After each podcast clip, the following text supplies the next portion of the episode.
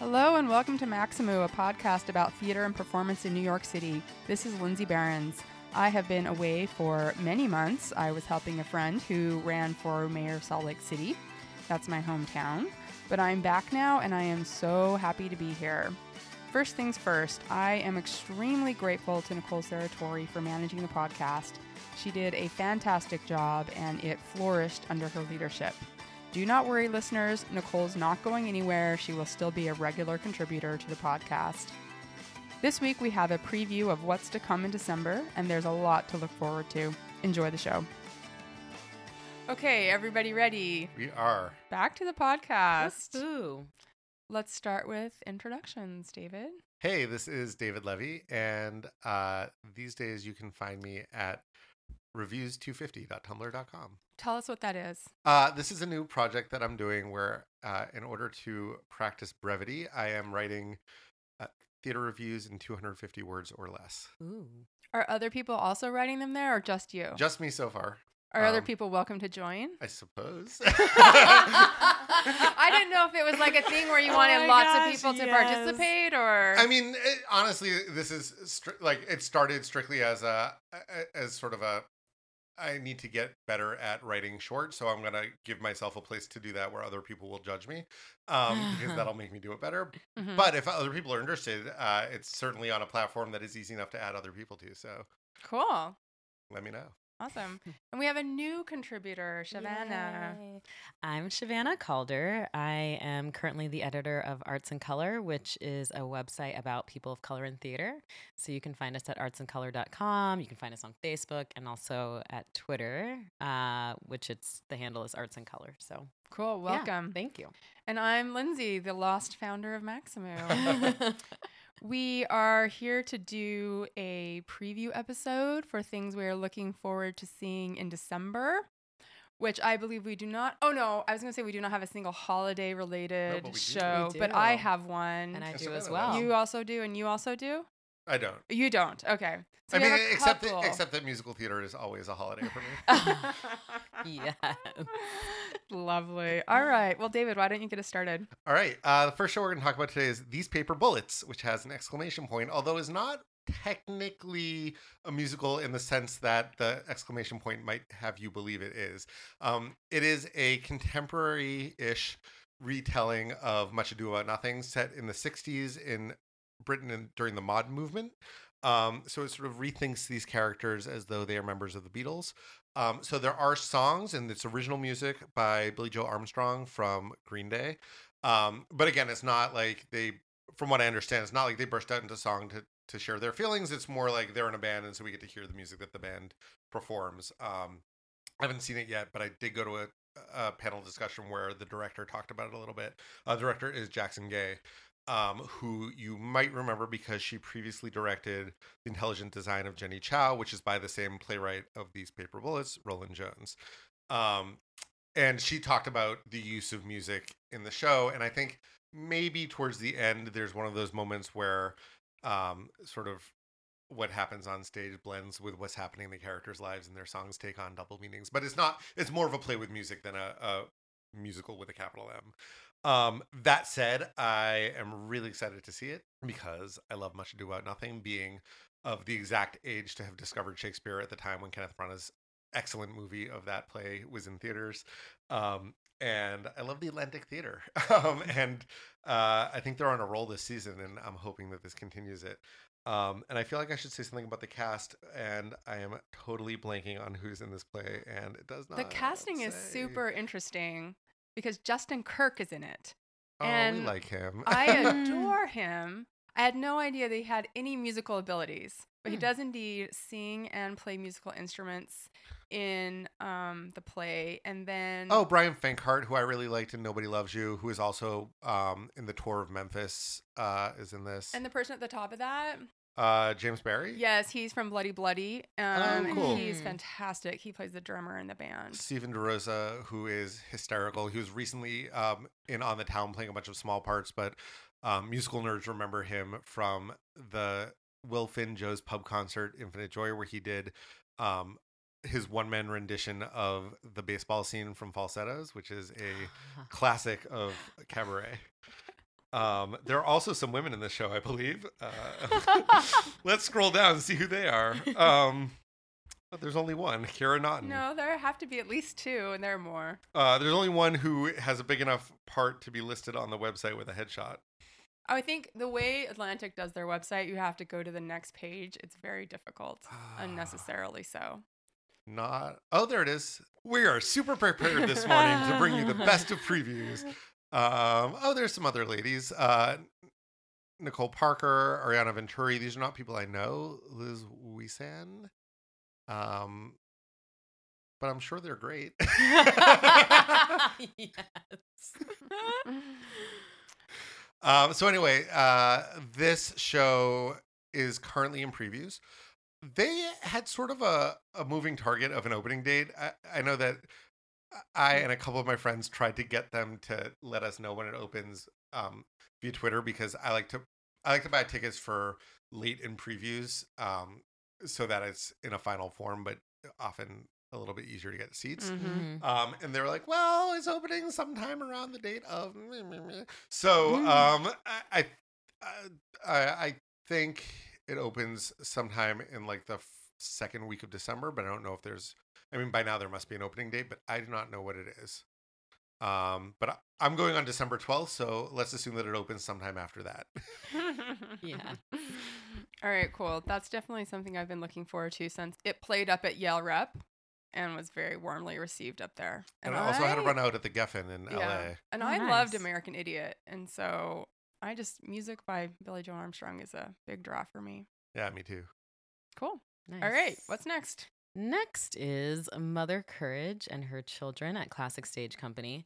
Um, I am particularly excited about this because Tonya Pinkins is starring in Ah, it. I love her. And yes, I love her. I've loved her for so long. Um, but I was really first introduced to her uh, in Caroline, or Change, which was the first show that I did when I was at school in Boston.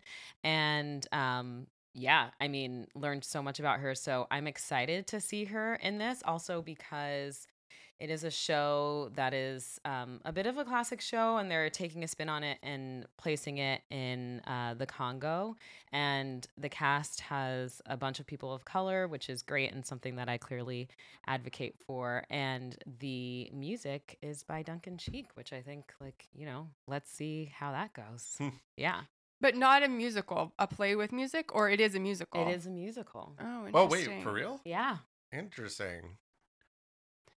Classic Stage has done a couple things with Duncan Sheik. Yeah, he's having a big year too. He's got two shows on Broadway, Mhm. uh, one now, one coming, and this, and he had a piece in the Sondheim Liaisons project.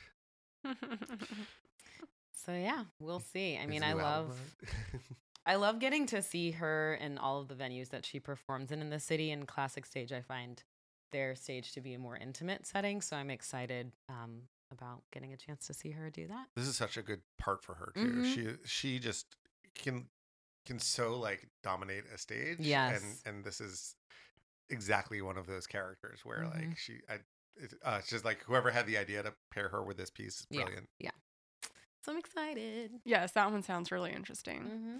Okay, next I'm going to talk about Marjorie Prime, which is a new play by Jordan Harrison at Playwrights Horizons, directed by Anne Kauffman. Uh, this was a Pulitzer Prize finalist this past year. Um, but the reason I'm mostly excited for it is because it is starring Lois Smith, who was just absolutely brilliant in Annie Baker's John. And so I'm just excited to get her to see her on stage again so soon. There's a great write up in the New York Times about how busy she has been. She's 85. She Wow. is super spry and busy as ever. So she plays a character who is losing her mind and uh, or she's losing her memory excuse me not her mind. She's losing her memory and um, her family sets her up with this artificial intelligence hologram to remind her of things and to keep her company. It has a very sci-fi element to it. This is supposed to be a great play. They're making a movie out of it which i think is an interesting development um, also starring Lois Smith. Uh, so I'm just very excited about it. It's in previews now. It opens December 14th, and it's 80 minutes, no intermission. I love a play that long. Love that. Absolutely. I'm just thinking, oh, and it's in their bigger theater with the more comfortable seats. That's important. Seating is so important. That's a common theme on the podcast. It- like, it is an "Oh, the seats obsession. Yeah. Yeah, and I'll talk more about this later, but we're gearing up for our end of the year podcast where we kind of do a little um review best of, worst of, and then we Mhm. take listener comments or questions. Mhm. Um no less than two entries for what are the most comfortable seats in the city. Oh. So anyway, listeners, this is a brief interlude, but if you have questions that you've been dying to ask the podcast co-hosts, do send them to us via Twitter, Facebook, or email at lindsay at maxamoo.com. Okay, up next, David. All right, next is Once Upon a Mattress at the Transport Group. Um, this is like the perfect storm of things that get me excited about theater. Um, Once Upon a Mattress is a show from the 60s uh, by Mary Rodgers and Marshall Barer. Um, and uh, also Jay Thompson and Dean Fuller, who wrote the book with Marshall Barer. Um, it is so the reason that I love Once Upon a Mattress is because my older brother was in it when he was in high school. So it's one of the earliest shows I remember seeing. Um, it was originally a vehicle for Carol Burnett, um, where uh, it started actually, it's fascinating. It started as a summer camp show um, that was like so popular at camp that a producer put money into making it into a full length show for New York. Hmm. Um, the original production was so successful that it like it ran long enough that it transferred, I think, to two other theaters beyond the one that it started at. Um, it's been done for television three times with with Carol Burnett each time, although the third time she played a different role. Hmm. Um, it is just it is a hysterical uh, um, retelling of the story of the Princess and the Pea with sort of a Borscht Belt sensibility. Um, and so it is uh, particularly appropriate that stepping into the Carol Burnett role this time is Jackie Hoffman, who is basically the living embodiment of the Borscht Belt in 2015. um, she's the first to tell you that she is way too old to play Princess Winifred, but I think that's going to make it really funny. Um, it is uh, the character in the show is someone who is like awkward and loud and pushy, and so it's really perfect for her sort of crotchety old Jew per- persona. Um, and she's going to be matched um, by uh, her co-star playing the Queen, uh, who is John Epperson, better known as Lypsinka. Um, so it's just you know this is a show. We don't need another revival of Once Upon a Mattress. Last time it was on Broadway, it was a disaster with Sarah Jessica Parker in a Mm. tragically unfunny production by Gerald Gutierrez. Um, but but if you're gonna do it again, you need a new take on it. And so like an old princess, a drag queen queen, um, and the transport group, which always does really great great work, and particularly with um, revivals where they're very good at, at giving a, a new set of eyes and a new spin to Mhm. it. Um, it's a great it's a great cast. Um, Hunter Ryan Herdlicka, who was in the Little Night Music revival, is in it. Uh, Zach Resnick, who we recently saw in Piece of Our Heart. Um, uh, just great, great people. It's a small ensemble. It's like twelve people, I think, and it's at Abrons Arts Center, um, which is worth the schlep if you're like, "Ah, I don't want to go all the way down to Lower East Side. Totally is. Make a day of it. Go get lunch at Katz's. Whatever um and it's just it's it's a fun show it's a funny show it's a tuneful score it'll leave you humming um and these are like great big personalities in a show that can support great big personalities Cool. That's awesome. Yay! Next up, Color Purple, which I recently saw, but it doesn't open until December. And um, I have to say, initially, when I heard that they were reviving it, I was like, really? I feel like this just happened. like, this literally just happened. Um, so I went and I, I mean, I loved it. I mainly loved Cynthia Erivo. I everyone that I talked to, I've been saying get your tickets so you can see Cynthia Erivo because oh, who's playing Celie? Um she I mean she has to be nominated. Like if she's not nominated, I don't know what's going on in the world. Um she is she originally did the production uh in London and she is English and she really is one of the best I've seen in a really long time when it comes to vocals uh, and also acting. Of course, Jennifer Hudson is in it as well, and um, Danielle Brooks. And uh, Danielle Brooks is, is wonderful. So I would say, you know, even though it kind of seems like it might be early to have a revival of this show, the new take on it and Cynthia Erivo in it makes it absolutely worth it. So so i know that part of the like idea behind the show is that it's Mhm. a, a stripped down, Mhm. more bare bones production. What does that What does that actually mean in terms of like what you're going to see on stage? I mean, you're not going to see much, really, is what that means. Um, it literally, like, what you think of when you think what is the most minimal set, props, everything. There's not, there aren't a ton of costume changes. It's really all about the people on stage and the story being told, um, which I think because Cynthia is in it, along with some really standout um, ensemble performances as well, it works. It's great to just be able to focus on her, and she brings so much to it. Um, but yeah, it is very, very minimalist. Kind of like if if anyone saw Porgy and Bess, Mhm. um, I I think in a way like the set design and the simplicity of the costumes, it's it's very similar. Huh. hmm I'm really excited for the show. It's uh. And if folks are interested in that, they should act quickly because it's selling very well, and Mhm. it's not going to be. out, it's like- not going to be easy to get tickets. Yeah. Exactly. Yeah. Yeah. So get on that if you are interested in that. Get it. Okay, this is a complete change in direction from that, but one of my very favorite solo performers, Daniel Kitson, is coming to New York City uh, from the UK and bringing a Christmas show, which um, I am. I've not seen it. Um, I've heard a little bit about it. He's a storyteller, stand-up comedian. Um, one of the most amazing theater experiences of my life was the first show I saw of his. It was just completely amazing. Um, and he is doing this Christmas show that he describes. I'll just read you his own description. If you're if, if you have interest in this performer, I highly recommend signing up for his email listserv because they each email is its own art project.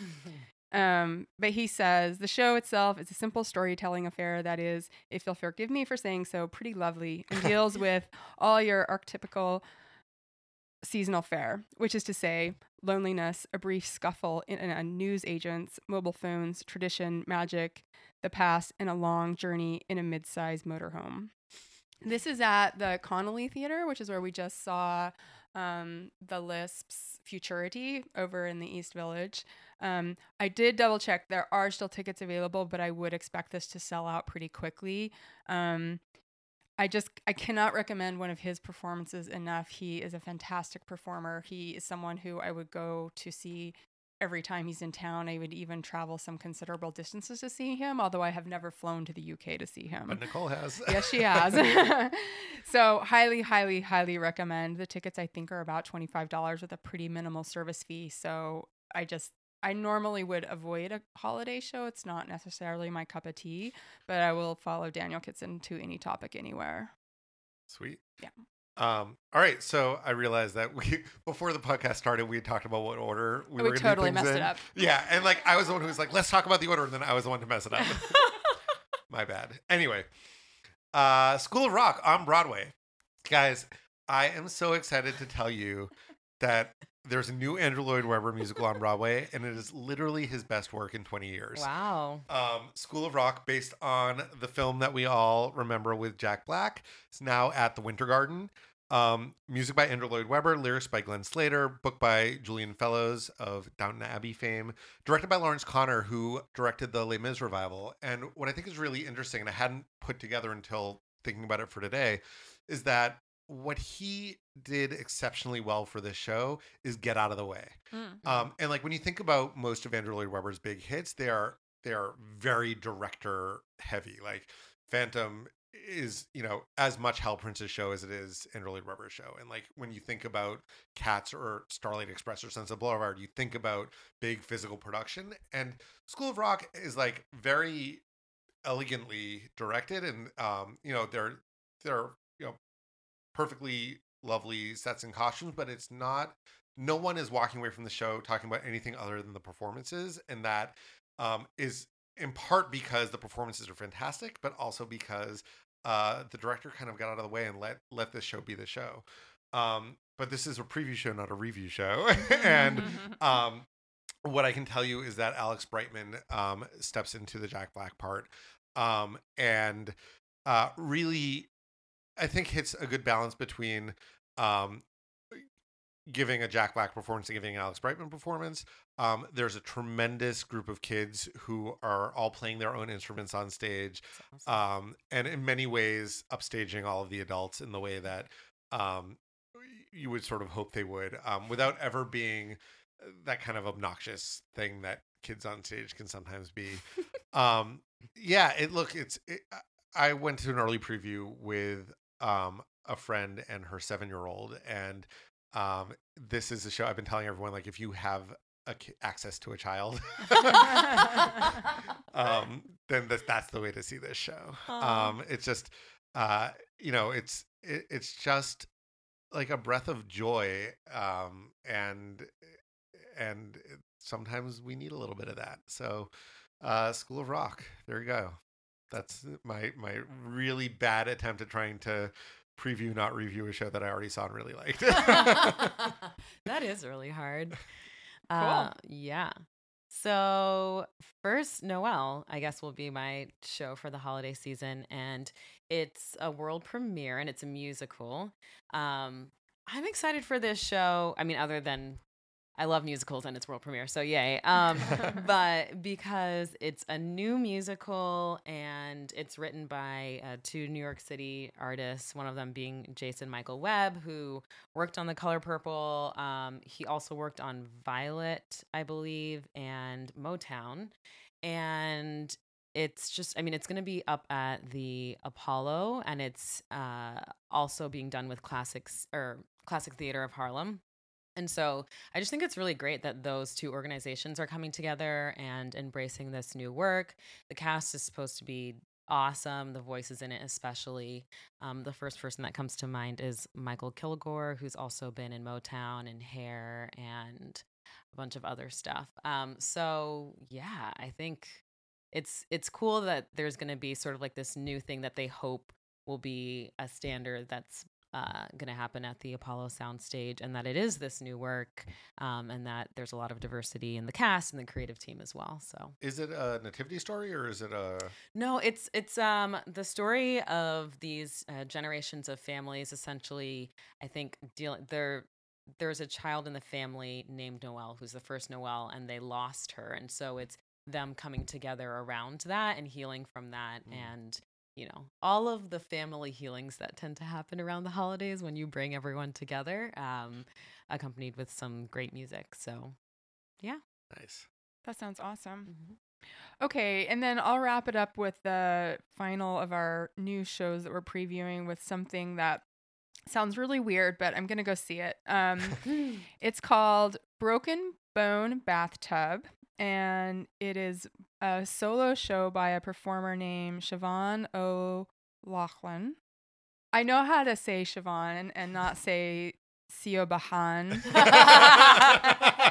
I do not know if I pronounced the last name correctly, so I apologize for that. Um, so I believe this artist uh, was injured in a bike accident, and um, then she developed this show based on that, or at least that's the, how I get the description.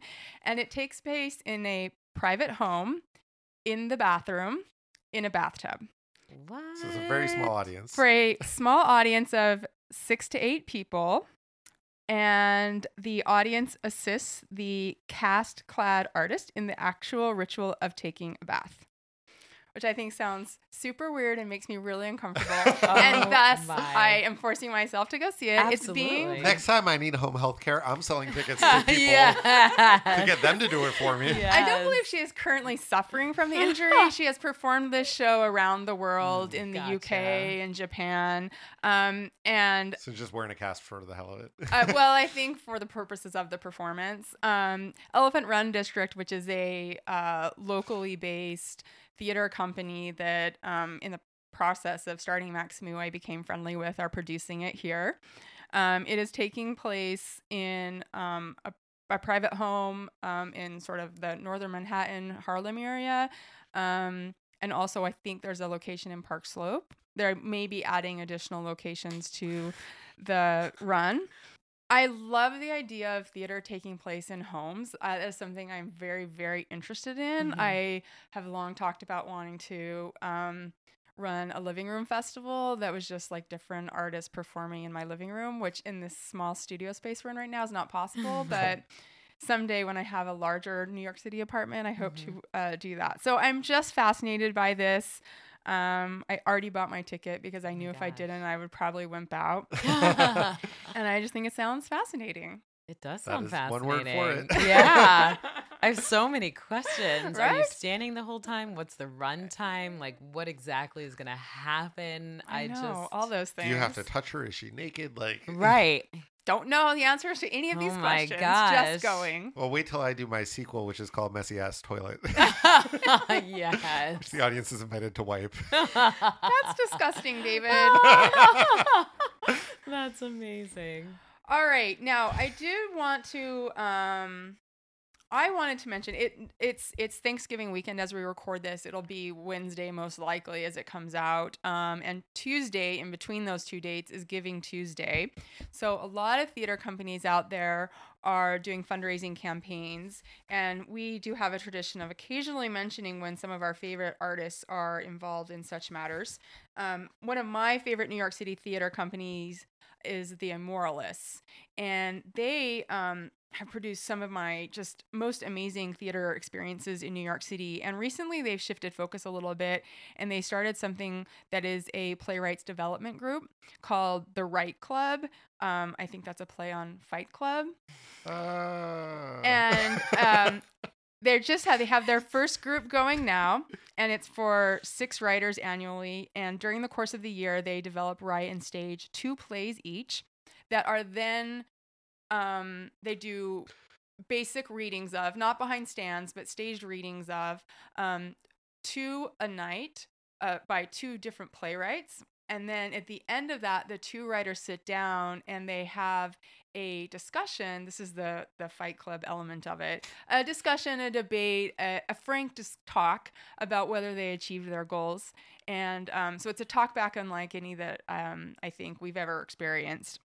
Uh, the Amoralists are doing a Rocket Hub campaign to raise money for this program. Um, they very recently had their first uh, right night. Um, their next is coming up in January. I do plan to go to that one. I wasn't in town for the first one. Um, I think it sounds like a fantastic program. We talk about playwriting development processes here in New York City a lot and how difficult it is to break into that space. I think more playwright development um, opportunities is a great thing for New York City's theater community. And so if you have the means to give a small donation, I think this would be a fantastic one to participate in. Anybody Awesome. else have one they want to mention? Sure. Um, so this is a little different in that um, it's not a company that I'm directly familiar with, but I really like the project that they're working on, which is um, the Boston Theater Company, which is from my Mm. hometown of Boston, Mhm. uh, but started after I left the city, so I've never seen their work. Um, they are currently um, raising money on Indiegogo for a play they're putting on called Finish Line, which is a documentary piece um, about the Boston Marathon of 2013 um, when the bombing happened. Um, they've already interviewed over 85 people um, whose words are being incorporated into the show. Um, they've been doing educational workshops um, with schools and with boys and girls clubs. And I have a bunch of connections to the boys and girls clubs of, of Massachusetts. So that makes me really happy. It just, it's, uh, I just think it's, it's the best kind of use of uh, theater in a community um, to, to tell real stories about um, an event that really deeply impacted um, all of the people making the theater, seeing the theater, um, and and then having that further extend out through educational programs. It's like everything that I love about regional theater. Um, so you can find them on Indiegogo. Um, you can also follow Boston Theater Company on Twitter. Cool. And I'll make sure we include links to these in the webpage um, with this episode. Anything else?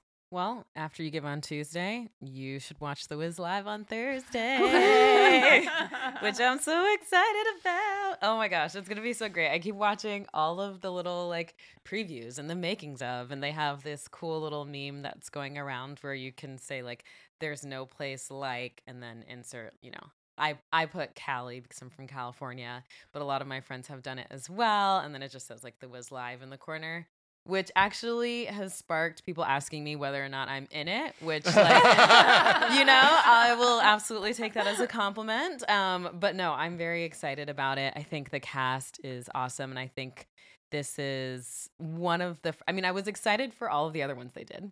But this one, I feel like I'm excited and it's going, my expectations are going to be met. I have more hope for this. I think. It looks really good, guys. Yeah. Like not not like it'll be fun to make fun of. Like Right. it'll just be fun to enjoy. exactly. I mean, the people because the people in it are people that I think we've all seen perform at one point or another, and we know that Lisa can sing, and also the Wiz. Like, yes, it's absolutely about the acting, but everyone loves the music in that show, and it's a really fun show. And I think all of those people who are involved, even including um, the this you know new discovery who's going to be playing Dorothy, all just seem extremely talented, and the costumes that I've seen so far. Oh my I God, mean. yeah.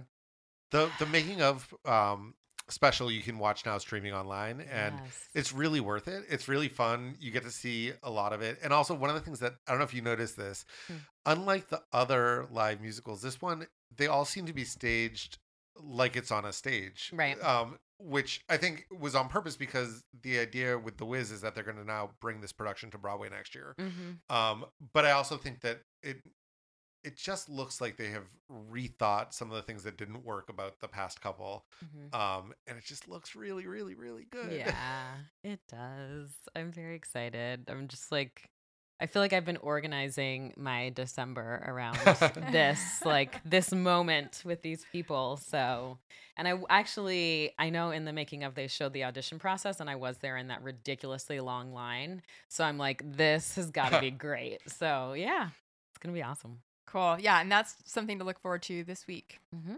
And you don't have to buy a ticket. It's Thursday available for NBC. you Yes. On TV. Yes. Awesome. Something we can all participate in. Yes.